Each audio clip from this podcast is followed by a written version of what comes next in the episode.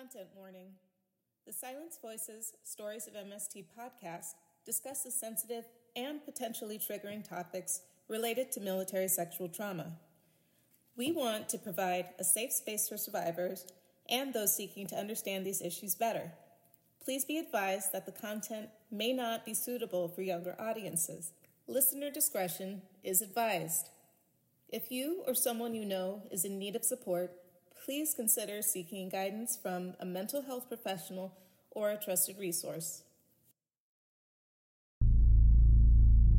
Welcome to Silence Voices Stories of MST, hosted by Rachelle Smith. This podcast is dedicated to giving a voice to military sexual trauma survivors. Each week, we'll bring you powerful stories of courage, resilience, and healing Join us on this journey to create awareness, spark dialogue, and drive change within the military community.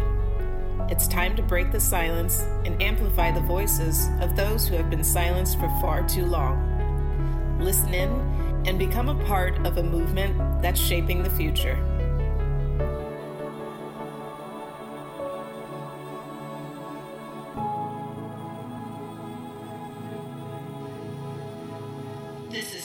Voices Stories of MST. Hi, everyone. This is Rachelle Smith, your host, as always, of Silence Voices Stories of MST. This is our penultimate episode. Yes, second to last. And it is one that I've been teasing since probably the inception of this podcast. This was the story that I knew I had to tell when I got better. My roommate from this hospitalization at the VA Medical Center in Houston, Maggie, and I had a very rough 48 hours at this institution. Honestly, it's so far fetched and crazy, all of the things that happened to us in the span of 48 hours, that you wouldn't believe it if we were individually telling you about this and and it had only happened to one of us. So i'm so glad that she was there with me throughout this experience. It was just awful in so many ways which you'll hear but to have somebody else there that just understands and and is going through all of that with me. It really made a difference and maggie has such a great sense of humor. And one thing i can really thank her for is even though we had this awful experience we laughed so much in that hospital room and it was really nice to feel close to somebody again because in that year that I lived in Houston, I really sequestered myself to my bedroom and my living room. I rarely left my apartment, so it was nice to be around people again, and even better to be around somebody that truly understood what I was going through. If you want to reach out to Maggie and send her a word of kindness or empathize with what we went through, please hang out till the end of the episode and I will let you know how. Hello, everyone. My name is Maggie. I'm an Army veteran, and I am just trying to go through life day by day. Same. we'll get into how I ended up there, but yeah, what what led up to just ending up on the sixth floor that day? It was December 26th. I remember it like clockwork yeah, I had no idea because I was already like in a manic state. But that's probably was my third time being hospitalized. Crazy enough, that was the third time I well, I think that was the first time that I was involuntarily. The other two times I said, okay, yeah, I need to go in. This last time that I went, thankfully I didn't go last year. but in 2022, I I pretty much they said, yeah, she has to go and for the most part, I've been diagnosed with bipolar, but it always happens when I have a thyroid issue. Like I've had Graves' disease when, and when I first got into the army in 2003, and I got my thyroid, a total thyroid thyroidectomy uh, done in 2004. And I've just been struggling ever since with mental health from it. It's up and down, like you know roller coaster of like dealing like trying to control my hormones and my mental health from that after having that surgery and that diagnosis i think i finally got it under control finally for the first time oh that's awesome to hear. 20 years of dealing with this. Yeah. But yeah, the last time when we finally when we met and and became roommates, that that one was a doozy. That one was an interesting one. that was quite the day. Let's see. On my end, I uh, Christmas has always been kind of a, a weird season for me, just because of a trauma anniversary around that time. So before I got better, usually around Christmas, I would have some kind of episode, I guess I would call it, where I would just get really depressed and just not be in the right state of mind. That particular day, I just said, F it. I'm done fighting. Like, I'm at the time when I was living in Houston, I would not leave my apartment. Like, I was straight agoraphobic. Like, and plus, the area I lived in was really dangerous. So, oh, yeah, you lived in Guns Point, which is Greenspoint, yeah. where I grew up at. Which yeah. is, it was, it did not look like that when in the 80s and 90s. It, it was really, mm-hmm. they had a target. the mall was still live and functioning. Yes, but by the time mm-hmm. you you were living there, it was pretty rough. Yeah, yeah. There like gunshots all the time and I was afraid to like walk to my mailbox at my apartment complex and yeah, I just had yeah. enough that day for some reason. I, I hit my limit with life and um, I remember cleaning up my entire place because I thought it would be harder for my family to find me in a, a messy place, which, uh, you know, that's just mental illness logic. You know, it just it doesn't make any sense. I got the place clean and then had my little plan together and just for some reason I decided to text my therapist and say I'm I'm thinking of doing just the worst thing and she said go to the hospital. So yeah. And on your end? On my end, I you know, it was such a blur. I had just had mm-hmm. sur- I just had surgery, a cosmetic oh, surgery. Oh, yeah. I had got a a full tummy tuck and lipo 360 and I think the medication that I was taking on top of the normal medication that I use for my thyroid for my Graves' disease did not mesh well. It took me to a manic state. I think I was already manic for like maybe 24 hours before we had met.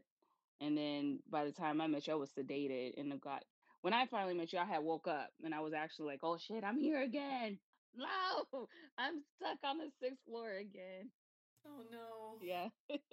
so I was by the time you met me, I was like, I'm ready to like get me out of here. like this is I don't need to be in here. But yeah, apparently I needed to be in there for at least at least for 24 hours to get my, my mind right. Luckily mm-hmm. it worked out. I remember I called an Uber, like my therapist, um, she was just like, go to the hospital. So I got an Uber, got to the VA there, went to the ER, just said, hey, I'm attempted, whatever. And they just took me back immediately and took all my stuff and put it in a bag. And I think they took some labs maybe. And then I went up to the sixth floor after like a couple of hours of just sitting there waiting and they put me in the room with you after doing like a strip search and I was already like panicking and stuff so the last thing I wanted to be was like mostly naked in front of people. That's always fun. I mean I understand why they do it but I got up there and I think it was like 11 o'clock maybe 10 45 11 ish and got in the room you were there and I think you were sleeping or just I don't know. You might have been sedated. Definitely, probably sedated. yeah. I get in the room. Our room is right across from the nurse's station. So it's this big glass wall so they can see everything. And we were put in the geriatric unit for some reason. I just think um, there's an um, overflow. Yeah, because there was a guy that got admitted at the same time as me, and I didn't see him. He got put on a different unit yeah, we were putting a room together, and I am panicking and somewhat crying because like psych wards are just not fun places or nice places. There's no pictures, no clocks. It is not clean looking at all. It looks janky as hell. Yep. so I, I remember laying down, and out of our window, you could kind of see the lights of Houston. So I was like trying to count them to keep myself calm.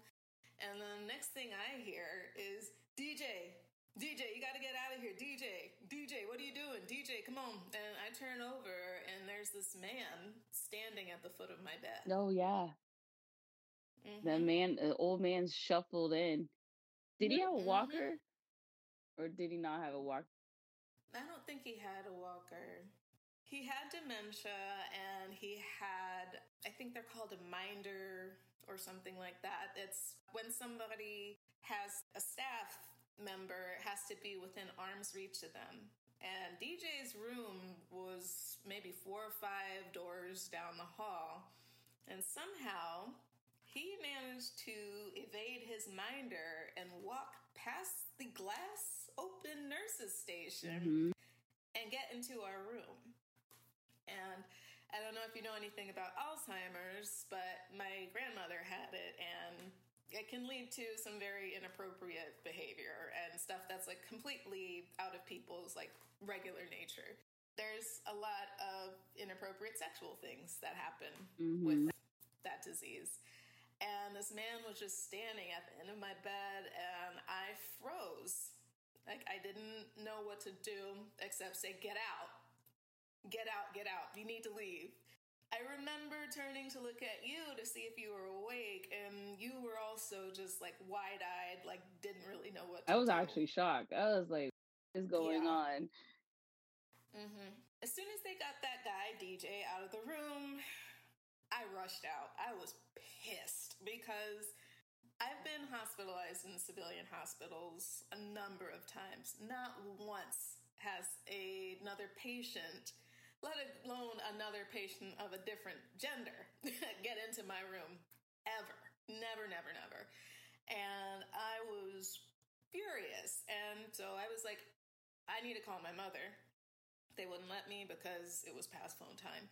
And then I was like, all right, then you need to fucking transfer me. Excuse my French, but you need, I'm not staying here. And the guy was such an asshole about it, treating me like I was crazy and saying, well, do you want a Xanax? No, I don't want a Xanax. I want to know why this man was in my room, three, not even three feet away from me. Like he was next to my feet. yeah, he was by your feet. Because mm-hmm. I was like, my bed was closest to the door. So he walked mm-hmm. past me and came to your twin bed. Mm-hmm. And a lot of time, like fear is it comes out as anger. And I mean, I was I still feel in every right to be as angry as I was. Absolutely. And they would not let me talk to anybody. I was like, I want a manager. I want the patient advocate. I want all these people because I know my rights as a patient because I've been in hospitals a number of times. They would not let me speak to anyone. Then they would also not tell me their names. Yeah. Guess who didn't sleep that night? Yeah. Neither of us really. In the morning, I guess in whatever report they gave to the morning staff, they told them that a patient had gotten into our rooms and whoever the nursing manager was, she was like, oh, well, you know, that doesn't usually happen and blah, blah, blah. And I was like, I want the patient advocate. Still wouldn't let me speak to them.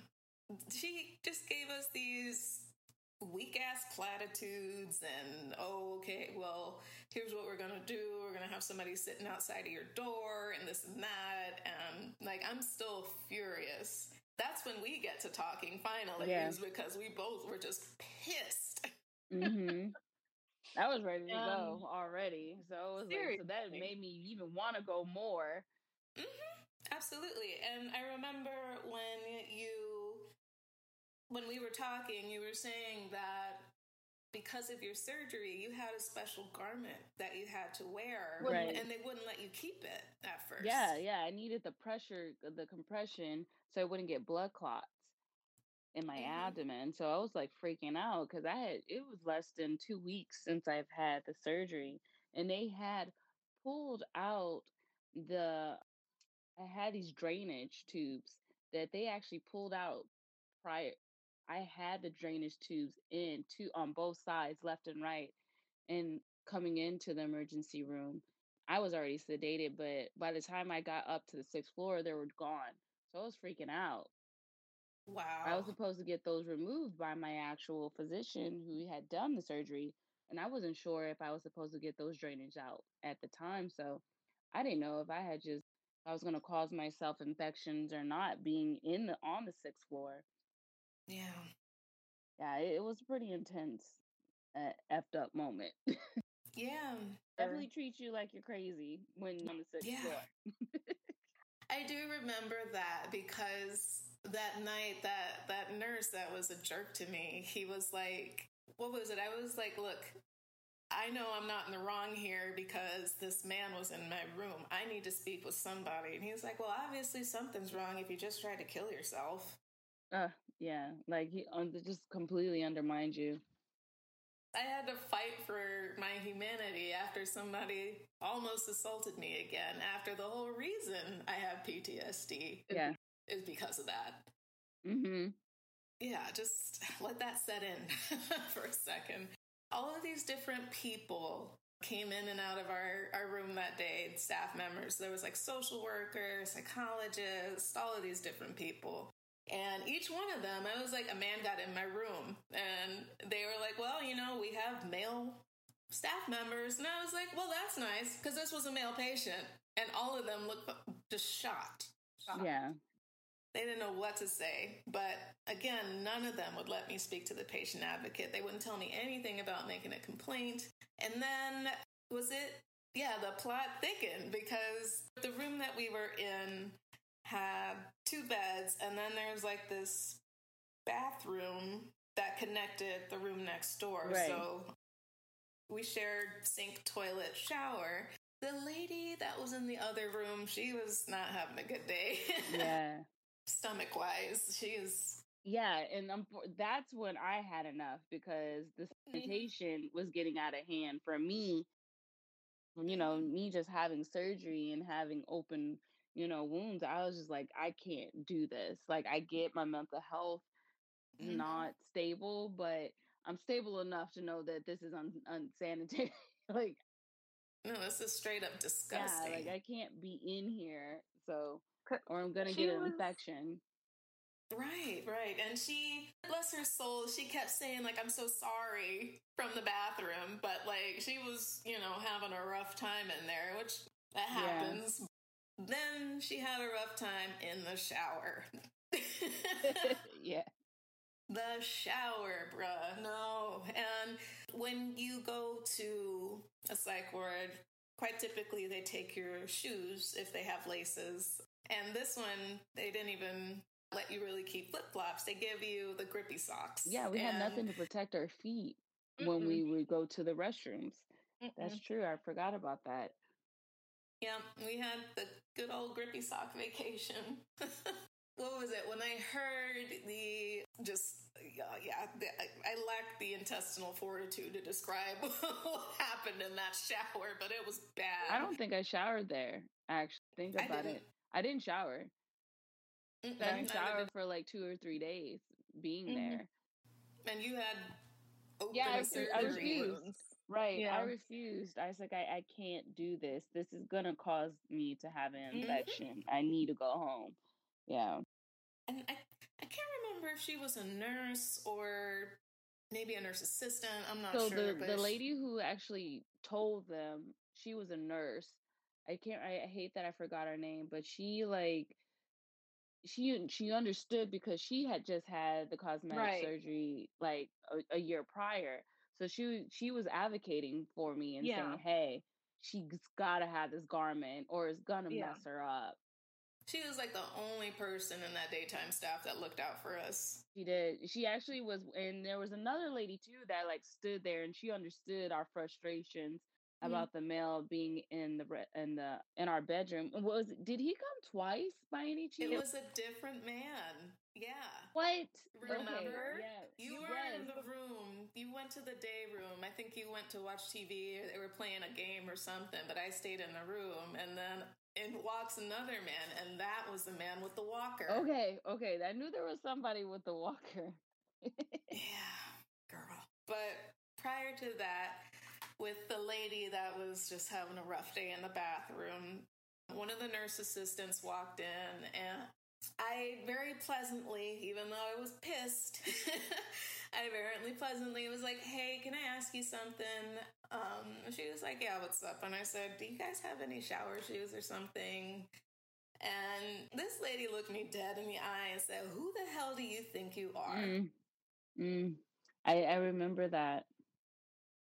He thought that we were being like as if she was like, "This isn't like a hotel for your leisure."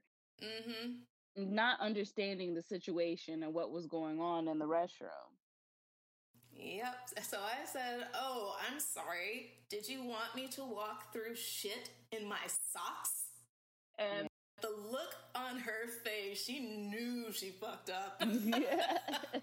oh, she knew, boy. Yeah, I asked, and I, I said that, and then I said, "Oh, and what's your name?"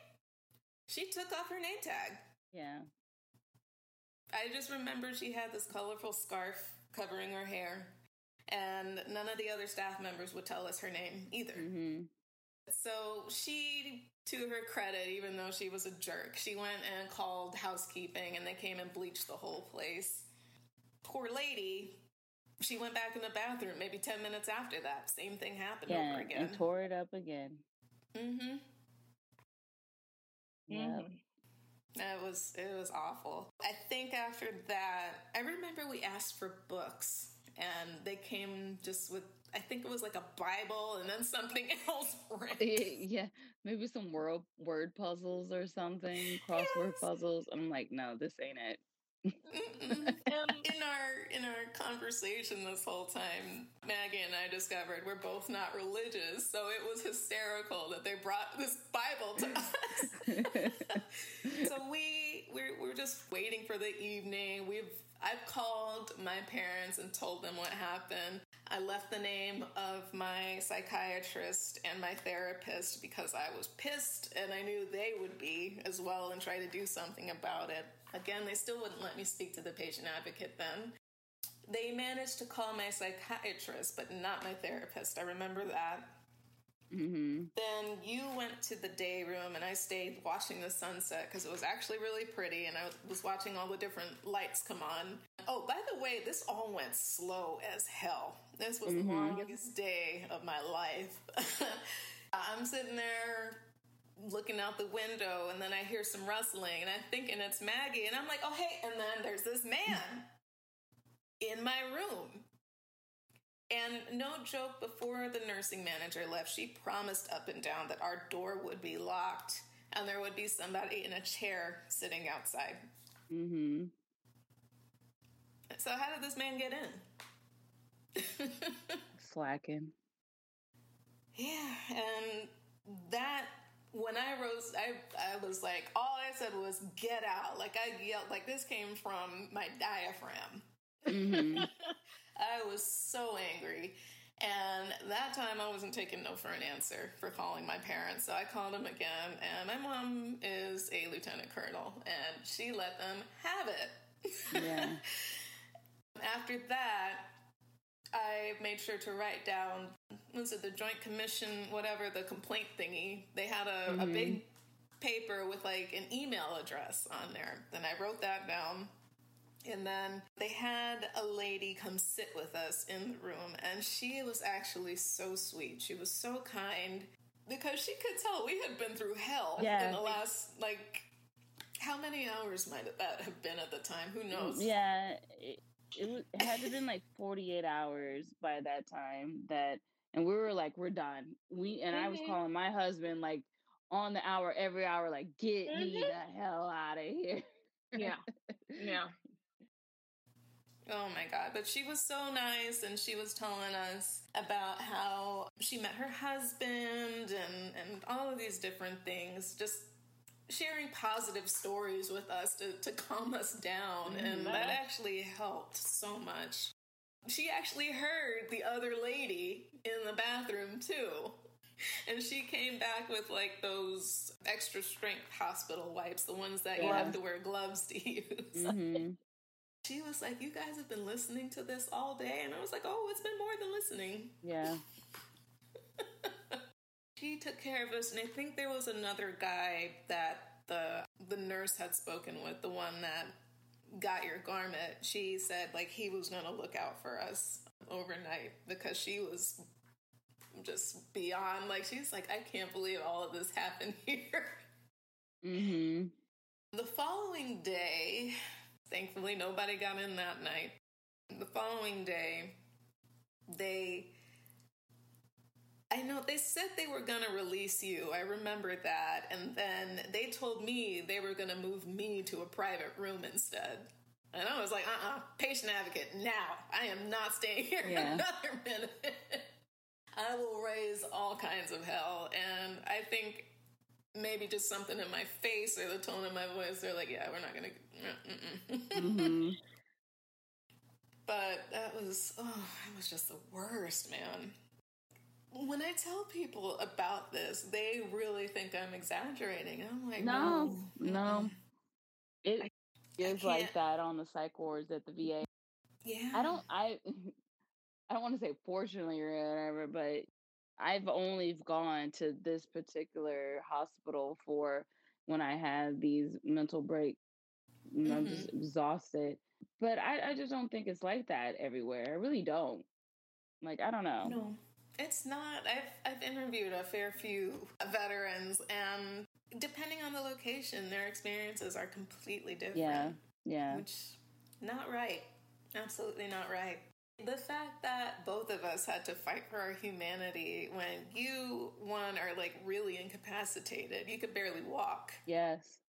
I could barely sit up straight at that mm-hmm. time. Yeah, it took, and I didn't get, I wasn't able to like fully like get 100% until like maybe six months after that. But having to go to the hospital you know, two weeks, you know, less than actually it was less than two weeks. It was like probably a week or so, like, like a little bit over a week that I had just had a surgery. I, I don't think that helped at all with mm-hmm. my recovery. And I think it no. actually prolonged me to being six months longer because of that that hospitalization.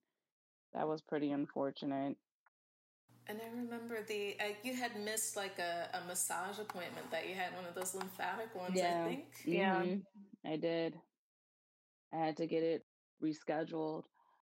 Yeah, it worked out eventually at the end. But yeah, the because of that experience is why I've really focus on my mental health and stability and resilience to make sure I don't go back in there again because it's not a i don't i just don't think it's helpful at all especially here the houston va no i, I don't think mm-hmm. so not at all i hear you honey because it that was just such an eye-opening experience like i've literally been to a there was a, a psych ward that was in i want to say it's ocala it's called the vines a patient there actually killed a staff member and I felt safer there than at the VA. And and I don't know when that it was years before I think I even was there, but I remember reading that in the reviews and being like, okay, yeah, that nobody would listen to us except one or two people and say their no. staff had 15 people coming in and out of the place rotating throughout the day and pretty much as soon as someone walked out the door, it was like not my problem anymore. Right, right. They they check in, they clock in, they clock out. It was it was mm-hmm. no longer their problem. Yeah, most yeah. definitely. To their credit, they they asked if maybe I had had a TBI because of what had happened when I was in the military, and I was like, you know, my psychiatrist had said that she wanted me to get a was it MRI or a CAT scan, whichever one, and so they did schedule that for me. But the doctor was such a dick, and he, oh my god, and, and there were some super racial undertones because the nurse and she was the cool one. She looked at me because usually I have a really good filter, but after everything that was going on, I was oh, like, let me tell you, when I'm on the sixth floor, I'm a, I don't know that that's an alter ego, but you yeah. good. I have no filter. Like I'm gonna tell it like it is. I'm gonna call you what you, I think you are, and everything right. else underneath the sun. Yeah, I am not kind when I feel like that you're getting on my last nerves on the sixth floor. I, yeah, I am that crazy veteran. oh, that yeah. floor. And like you kind of have to because mm-hmm. if you're just like a go with the flow, like oh it's okay, they definitely don't pay attention to your. well, you'll get stuck there. You'll get mm-hmm. stuck there for like weeks. Honestly, if you don't, eh, the crazier you act, the faster you get out of there. Unfortunately, it's the truth. Mm-hmm. And that doctor, like, the nurse walked me down and she was just like, you know what, hun, like, this is just another step until you get released. So just, just go with it, okay? And I was like, all right, all right. I, I wish I remembered her name because she was awesome. But this doctor, he's like, what's your name? And I say, Rachelle Smith. And he's like, okay, Raquel. And the, just, the Caucasian need to urbanize my name, I wish I could explain. Yeah. But like I was done. So I was like, I said my name's Rachelle. And I'm not rude like that to anybody Yeah. ever. And I, the nurse, she just touched my hand kind of, and I was like, okay, maybe I was a little out of pocket. But he's like, okay, Rachel, well, we'll see what we'll do here. And I was like, look, I've been to college. I know you've been to college. You probably spent a lot more time there than me since you're a doctor. You should be able to understand how I pronounce my damn name.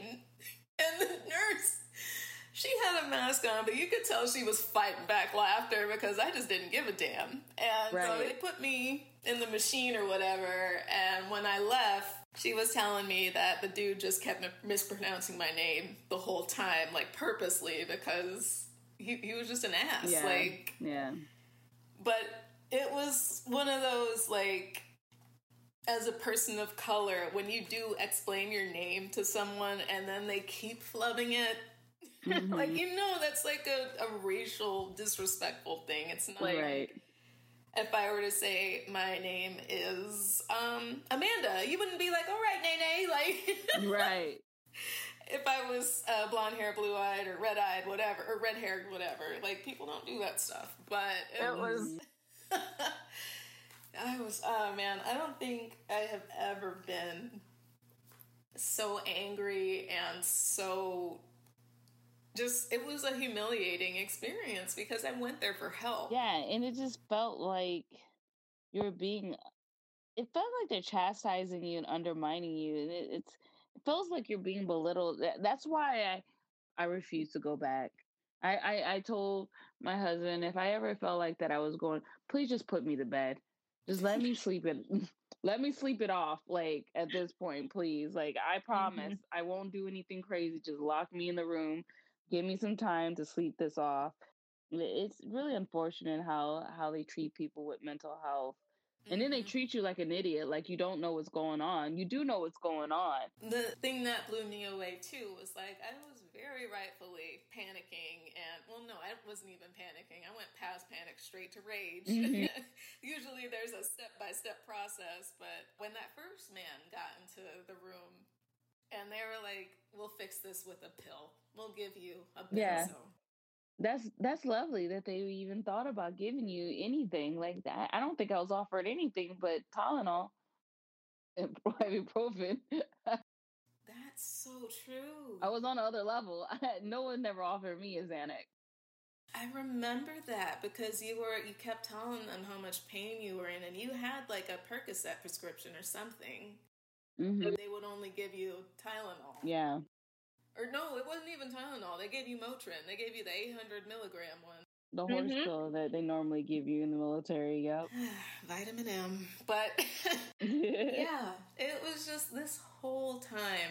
I mean, and, and people say this all the time when you are a patient. Um, even if you, I don't know, have cardiac problems or something, they say you got to advocate for yourself. But how are you going to advocate for yourself if nobody listens? Right. And nobody wants to listen. Like, they're just like, look, I'm here for my check. I don't Mm. give a damn that you served your country. yeah, yeah. They're the culture at that VA is something that I would never want to experience again. Honestly, I don't think I even stepped foot there to get any blood work done. And I'm supposed to get blood work done for my thyroid. I've just been doing it on my own with my medications and stuff. But that's it's really unfortunate because of that incident. I I don't think that I I am taking care of myself properly. And I, I am luckily because I have a new job and I am getting better health care, I'm gonna go out and get outside resources uh, and then go into the VA. The VA just freaking sucks. it just does. I don't know if it needs to be privatized. I have no idea, but it's it ain't it. The worst hands down experience. And like and being in a psych ward in general is not a good experience usually. I mean there's there's whatever you whatever level that you're on there's somebody on level like over 9000 of that. Right. Just wiling out. And all you have to do is make it that 48 or 72 hours depending on your state but it's scary in there and it's you never know what's going to happen. Most of the time there's there's not really anything to take your mind off of being there. Like there's a tv maybe somewhere and i don't know maybe 25 people or more have to decide on watching one thing. Right. But this one legitimately i think most most wards that I've been in, they have some kind of artwork, like murals on the wall, mm. and stuff that has like it's supposed to be positive, but calming and soothing. Yeah, right. It, nothing. No, old minty green. Yes. Yes. Beige. Yeah, dingy walls. That yeah, yeah. it's not great. I've when seen I... better jail cells. Yikes. Yeah. But I, I do remember when I, I finally left Houston, I remembered that we were just hurting for books. Like, we were just like, at, at the very least, can we have a book?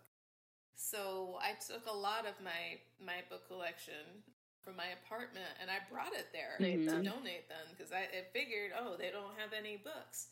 Tell me why I get up to whatever floor it is where they take the donations and the person takes me to this little room. It is filled with books. There are books all the way to the back. They're stacked up on each other. It looks like a secondhand bookstore in there. Wow. All these books.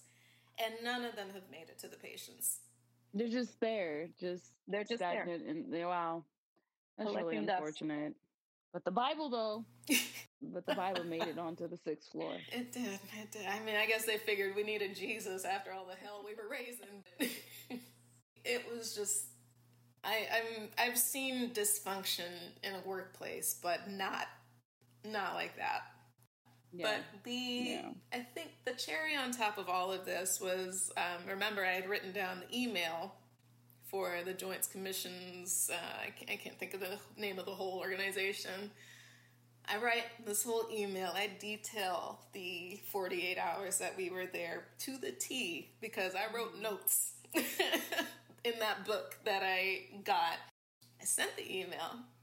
It came back because it the email address didn't exist anymore.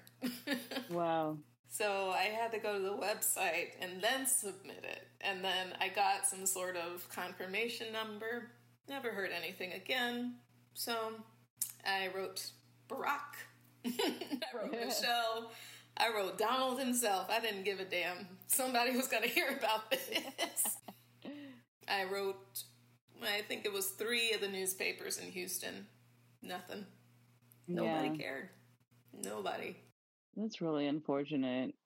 Just crazy, crazy. And we're, or at least I'm um, MST survivor, whereas you were having the um, extreme mental health day, but we are, I, I would say, probably not considered as I don't know what a good word would be like, but if, if you're a veteran that has PTSD from combat, your treatment's much different. Yeah, we're not on the priority list for sure. We're we're pretty much not treated up to the utmost respect when it comes to you know you know, patient care at the VA, most definitely. Mm-mm. Every time I go into that VA, when you walk in, there's just this big open area of people just sitting. There's just these gross old men that'll be like, "Hey, girl, mm-hmm. hey," or they'll be like nudging their friend, like, "Oh, check that out." And it's and then the very final time I went there to get blood work, and that was actually before this hospitalization I sat down and I'm waiting, and this old man, he was like, "Hey, I need a new wife. You want to come to lunch with me?" And I'm like, "You know," and I, I probably make the same exact amount of money that you do. Where are we gonna go? Cracker Barrel, like. Yeah, unfortunately, yeah, eh, the military being as uh, the ratio is like when I was in, it was like female to male, it was like 10 to 1.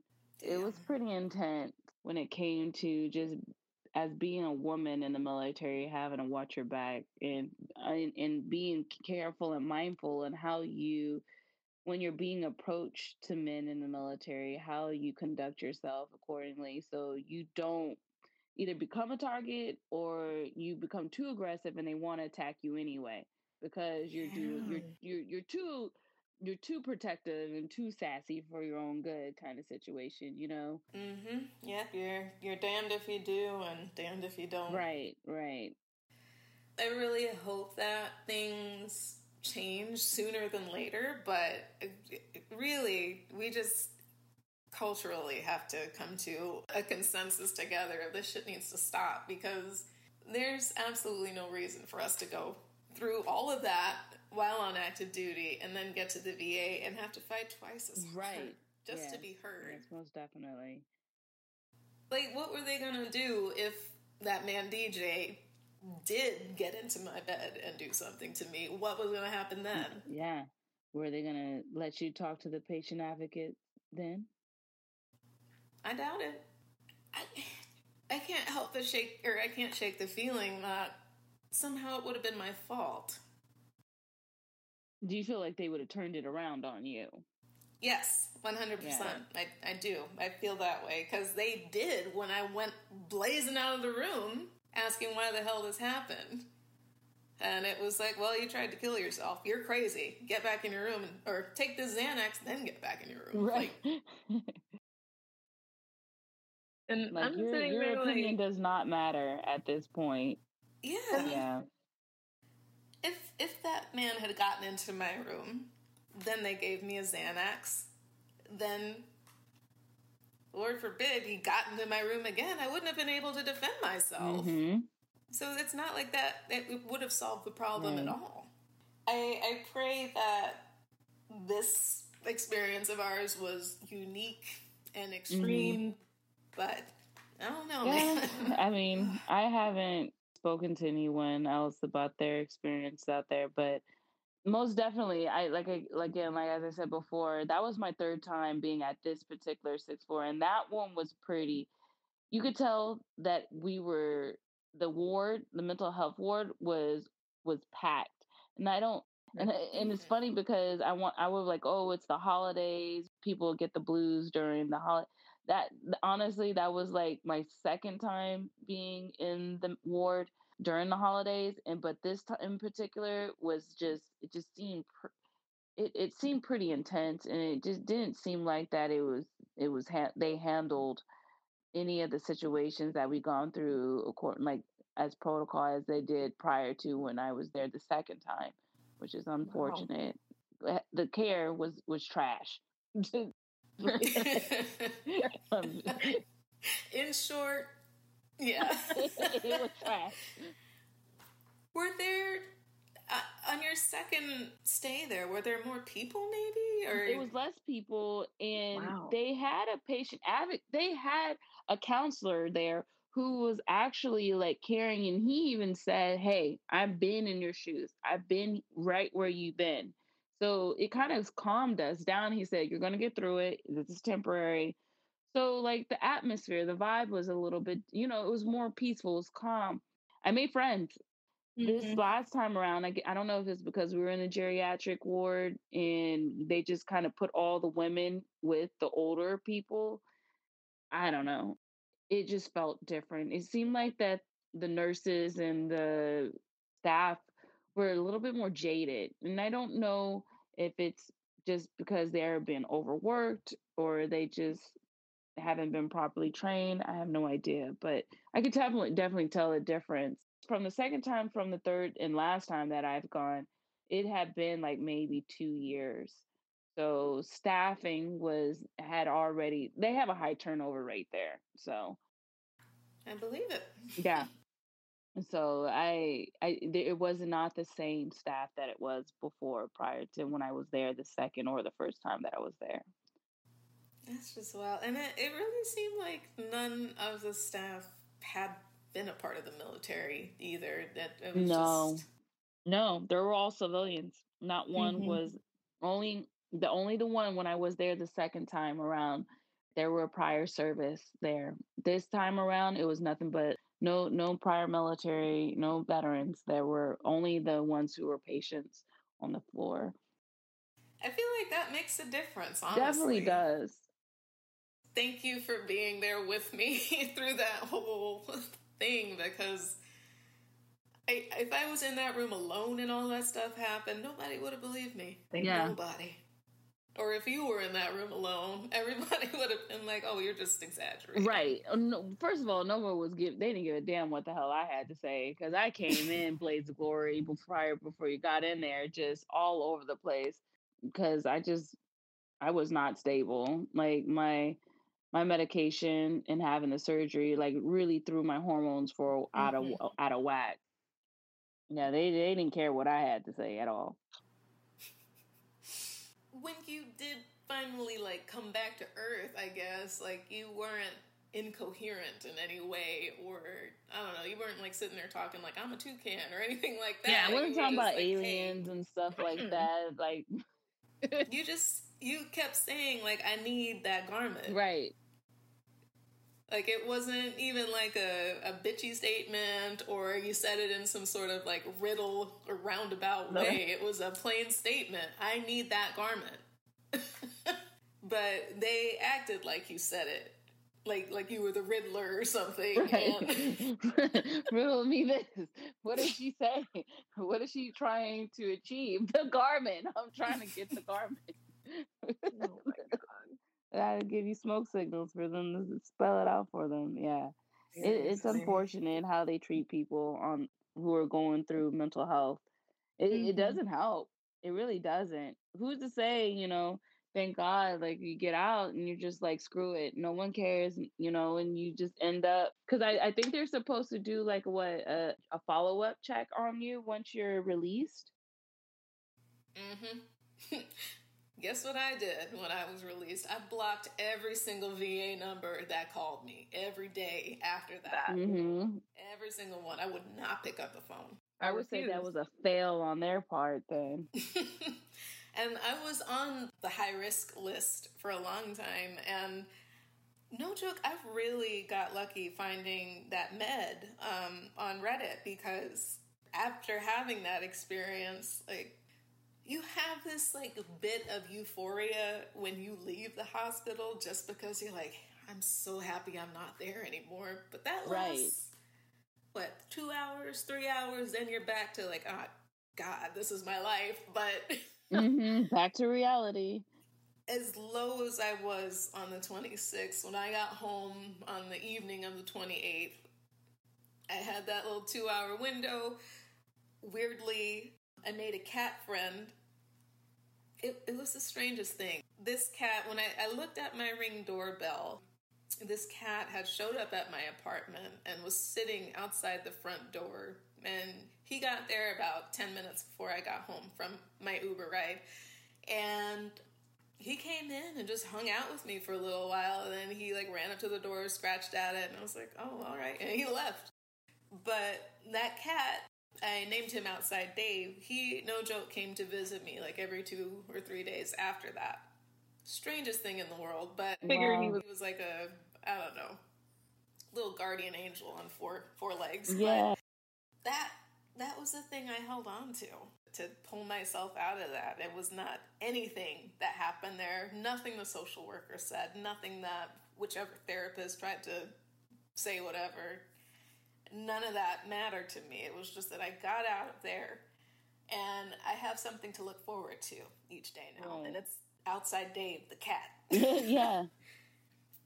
And then, no joke, after maybe a month, like I found that med. My psychiatrist went to bat for me to get it from TRICARE, and I got better. And this podcast was the result of that. Had that cat not been there, and I just went back to that same low that I was on on the 26th, I don't know if I'd be here right now. I really, truly don't. And that's that is the detriment of going to going to get help and then getting anything but that. It's funny because it's like you go into the VA to get help, and then once you're there, you're like, I just need to get out. Like that, Yeah. you're fighting for your life on a whole different level. It, it's so Mhm. weird, man. You think that you're going in there to get better, and then you come out becoming a survivor of just Mhm. trying to get your mental health in order and not wanting to go back. It's really more of a fear of not going back to that place. It's not Mhm. a place that I say, oh, that's a place to get rest or help or something. It's more like, oh, I don't want to go back there anymore. It's more fear. I don't want to go in Mhm. that level of treatment. It's unfortunate.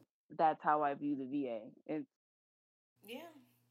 I'd say that I, I very much had the same thing where it was okay, I can either, you know, take my risk out here and see what happened, or I can know exactly what's going to happen to me at the VA. right.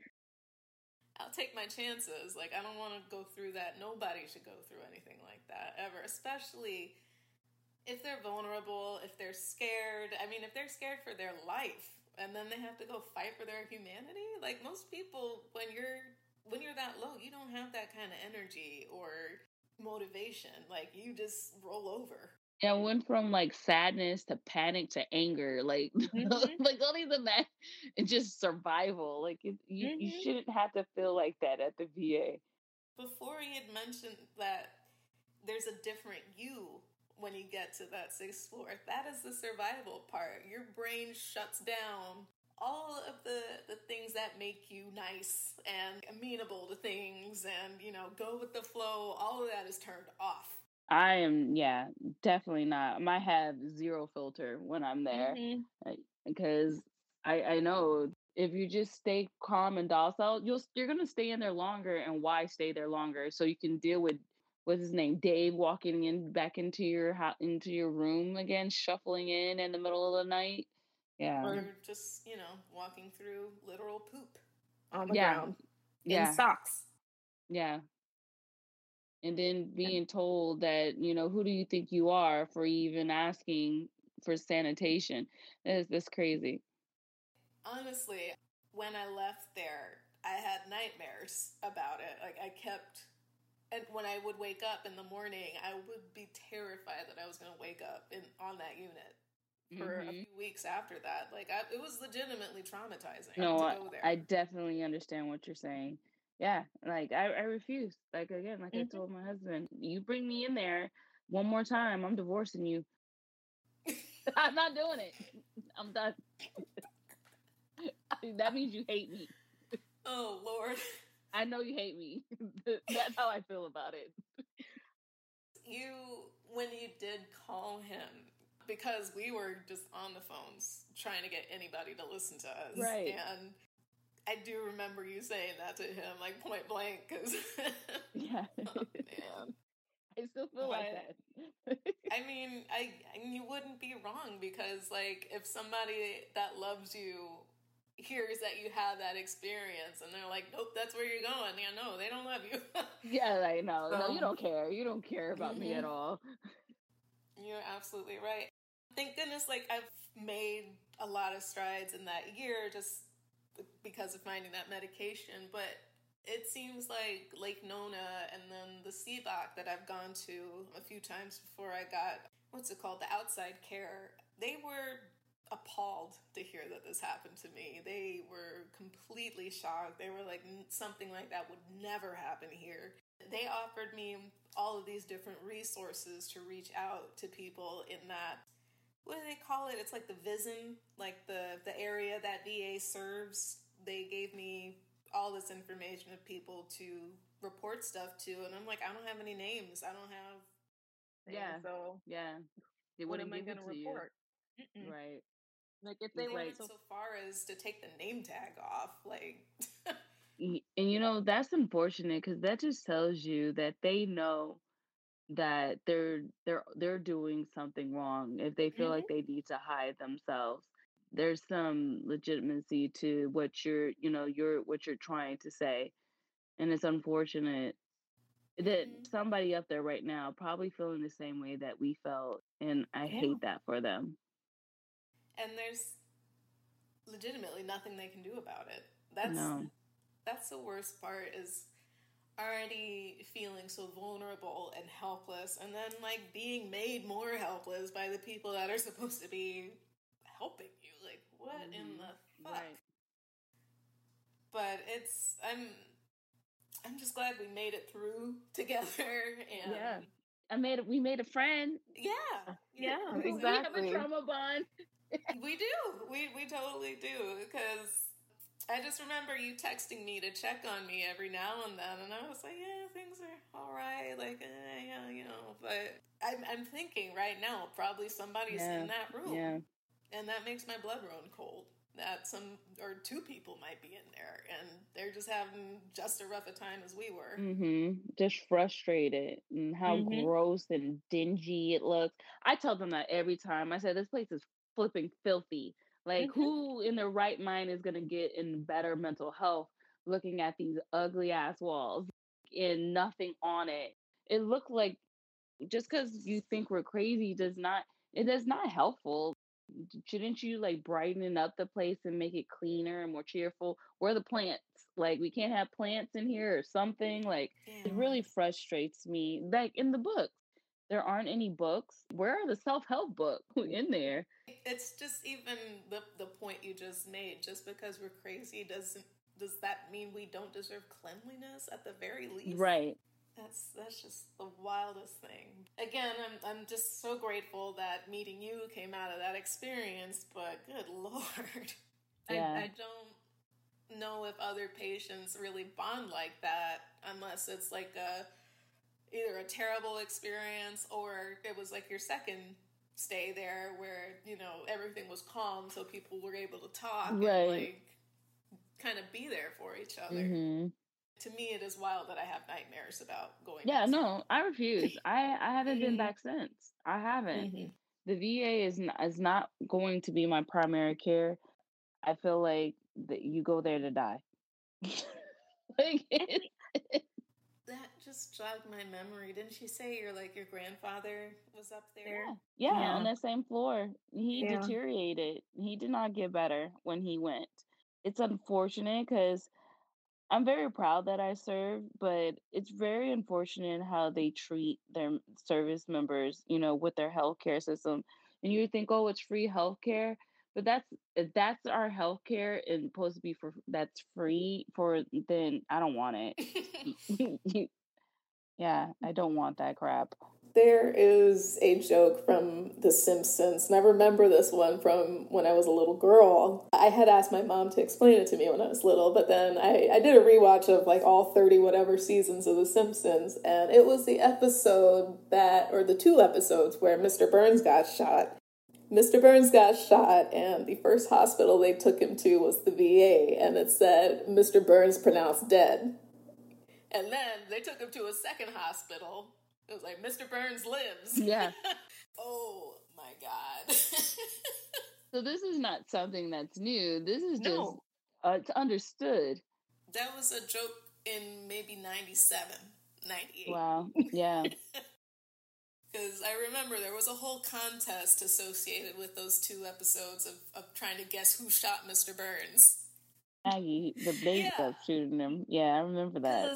Because they were making fun of the Who Shot JR from um, Was that Dallas? Dallas, maybe? It was, yeah. yeah. it was, it, Yeah. yeah. for for that reference to be in there, and I was a child and I recognized it. Something's got to change. I, you know, I haven't Yeah. even seen anything much. No one really talks about it anymore. Like honestly, the only person, the last person I heard it talking about it was Donald Trump about it, and you know how everything else has gone after that. That went to the wayside. That's the, the least of everybody's worries right now. Right? yeah, yeah. I mean, there's democracy at at, at large. we got. Are we even gonna have it next year? I don't know. I don't know if you heard, but there's aliens in Miami malls right now. Yeah, I read about that. That was. uh it's just there's so much going on right now, and then like, we veterans are like, "Hey, yeah, we just we want a little better care," and people are like, "But aliens." Yeah. In Palestine. Yeah, yeah, there's just so much happening that yeah, even though we we served our country and you know some people made the ultimate sacrifice, like the people that are left over, we're we're not really at the forefront of anybody's minds unless it's Veterans Day or Memorial Day. Yeah, and, and then they it. say Happy Memorial Day as if it's a day to remember. If like so. Yeah, yeah. Because I think people think Memorial Day, so that's barbecues and school's ending and summer's around the corner. And you're right. But yeah, again, thank you so much for, for oh, joining oh, me, Maggie. I mean, I know, although we are laughing through this, it, it was tough to go through that and then bringing it up again to talk about it. My gosh. That's what we do. That's true. That's true. I like again, like I said you know, prior to, I take it literally one day at a time. Because yeah. if I don't, I'm gonna go back to the sixth floor, and I really, I, I don't want to do that. yeah. I would say one one good question for you. What should people do if they go to the VA and they feel like they're advocating for themselves and they're not being listened to? Do you have any sort of recommendation for them? Like maybe call a family member or something like that? Yeah, you, you got to have at least one person that you trust, a best friend, you know, your spouse or, or your parent or something, a dog, that cat, you know. Outside Dave, bless his soul. Outside Dave. You got to have something. It's crazy. Write it out. I'm a huge writer. Uh, I, I like to write my thoughts down, even when I go back and I'm like, "Oh, I was nutty," you know. But I, I do. I I feel like you have to get it get it out some way or another in a in a creative way. That's, yeah, I agree. That's how I I go about uh, balancing out that stress and uh, that everyday stressors in my life. If somebody is struggling right now, whether it's to the point of suicidal ideations or maybe it's extreme mental health day like like you had what would be a good way for them to hold on to hope maybe or a little bit of light? What i mean we're out there rooting for you so you can hold on to that but what else would there be? You know what's funny? Find something to fight for. That's so funny True. because you you you know the crazy thing is is when we put ourselves in that predicament of being on the sixth floor it was no longer about like you kind of realize that you know you do want to live you know, you mm-hmm. just want a better quality of life. I always go for find something that makes you laugh. I'm a I, I love humor. A comedy is one of my one of my most favorite mental health relieves of stress. And that's what I fall on is humor and and writing is what I I really fall back on and just having that one person or that again I said that that outside date cat. Yeah, yeah, just find something to look forward to. Think about it. once you finally get out of that dark that dark hole and you look back and you're like, okay, it wasn't that serious. Nothing in life is that deep. Nothing in life is that serious. It's hard to see it when you're in the dark. True. Definitely been there before. And you like you said, like you you're not in that right state of mind Another thing that I've learned is just to get out of the routine, you got to switch it up sometimes. That helps as well. Uh, yeah. Do something completely different than what you were doing prior to, because whatever you're doing ain't working. It, if you're willing to, you know, in your life, then you're willing, you can take that risk. I always told my friends as like, if you're getting to the point where you're just, you, I, I would just get up and go and go like, go on vacation. Just screw it just blow your money and go on vacation and and and at least take a weekend and go to the beach and have a good time. You know, why not? You know. Yeah, doesn't seem like anything else is working, right? So yeah, try something completely new. mm-hmm. Yeah, I agree with that. And and if you're living alone and just kind of terrified of the world, like like I was, there definitely are people out there that love you and, and want you to feel better and you're never truly alone. I'm there were so many different avenues of help that I could have gone to that I just didn't know about. So, one thing that we're doing with the podcast is compiling a very big resource list so you can go through it by state and see if something is near you that you may not have heard before. And That's awesome. you can go and meet other people and, and get out of your head a little bit. So, again, thank you so much for joining us. Thank you for doing these podcasts. We need, you know, we need people to talk about these, you know, these heavy topics. I I had dread it for a while, if I'm being honest with you, but you know, it sometimes it's it's nice to be able to talk about it, you know, and get it off your chest. Sometimes you may not yeah. want to go to therapy, but you know, you may you never know. You you might find somebody on the internet. I love the internet. It, it's hilarious. It really is. and um, I, you know, I was browsing around in the App Store the other day, and there are now AI chatbots for mental health.